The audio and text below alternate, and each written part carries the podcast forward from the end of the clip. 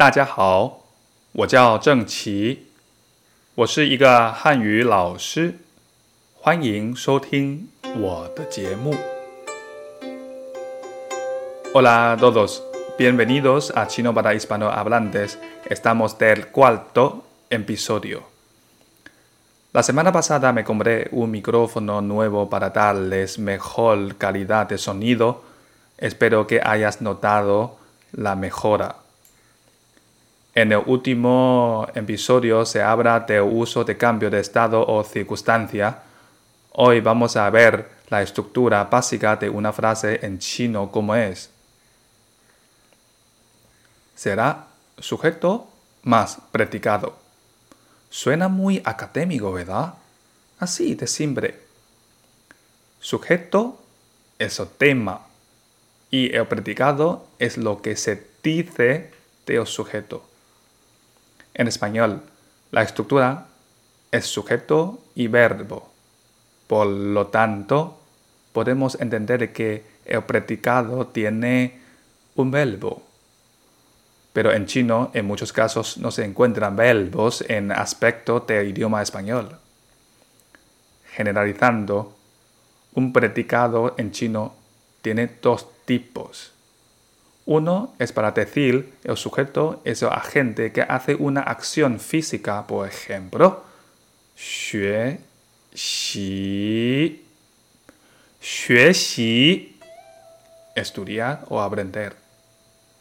Pao bu, pao bu, correr. Xi zao, xi zao, ducharse. 去，去，ir，来，来，venir，una acción física es que podemos observar su desarrollo por tiempo del inicio y su terminación. Y el otro es para describir el estado de no acción del sujeto, incluyendo la actitud, voluntad, posibilidad o actividades mentales. Además, también puede ser un plan, un hecho y un hábito o costumbre, o decir, una acción habitual. Todo no tiene nada que ver con el desarrollo por tiempo, cae en esta categoría. Cabe mencionar, se suele usar hen, H-E-N, tercer tono, para afirmar, y pu, B, U, cuarto tono, hacia abajo, para negar, ni importa que sea en presente o pasado. A ver, los ejemplos.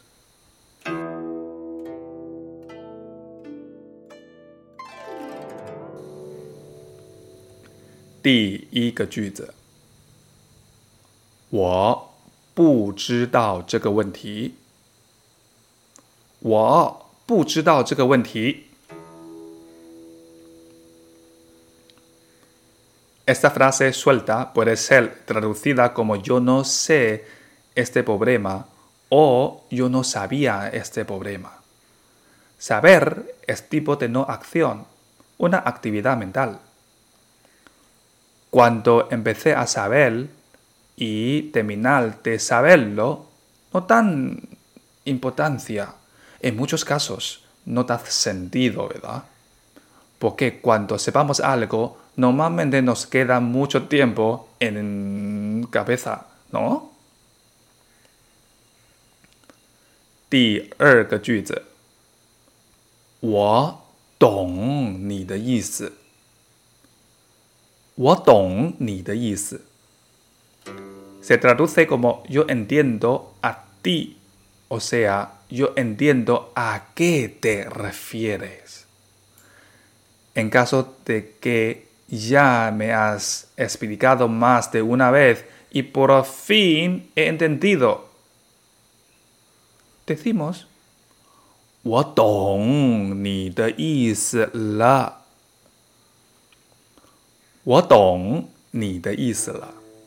Un cambio de estado. Antes no te entendías, pero ahora esta vez que sí.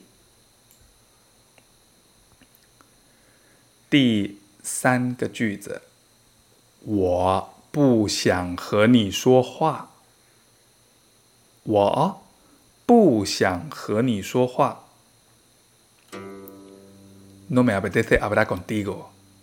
O puede ser, no me apetecía hablar contigo si colocamos un sintagma de tiempo tal como 我以前不想和你说话。想 x i a n g de tono. Xiang.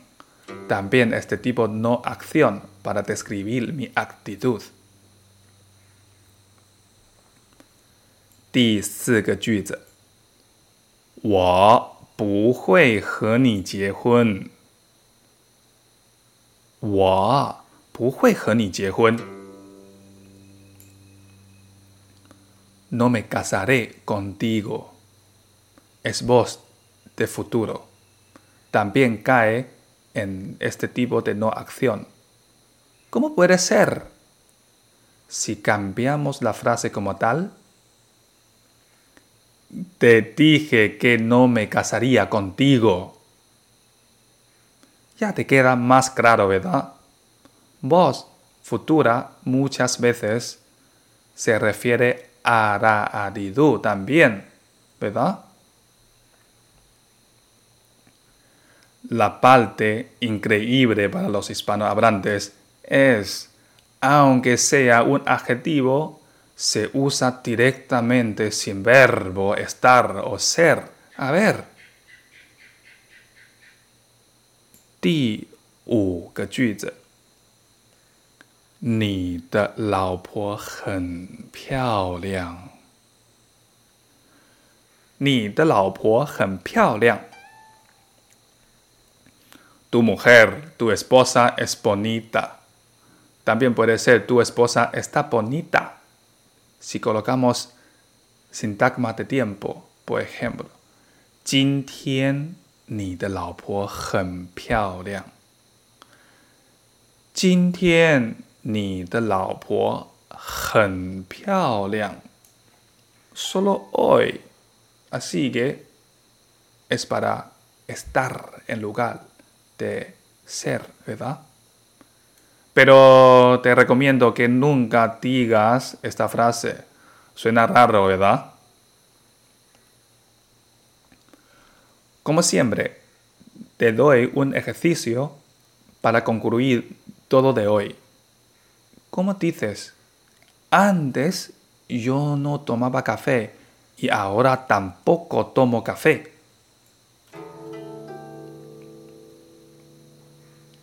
Genial. 我以前不喝咖啡，现在也不喝咖啡。我以前不喝咖啡，现在也不喝咖啡。Has notado la trampa, ¿verdad? Aquí no se asocia al cambio de estado porque mi costumbre ha sido igual, sin cambio. Ahora estamos terminar el episodio. ¿Cómo te parece? Es totalmente al español, ¿verdad? Es que cuando yo hablo español, el primer problema que tengo siempre es para cuidar la conjugación en el tiempo correcto. Pero en chino mandarín es un concepto distinto. En el futuro vamos a aprender más verbos entre comillas. Si encuentras mi obra útil o interesante, por favor, compártelo con tus amigos o compañeros de clase. Si fueras tan amable, podrías invitarme un café a través del enlace por abajo o apúntate a una clase conmigo. Muchísimas gracias. Hasta la próxima.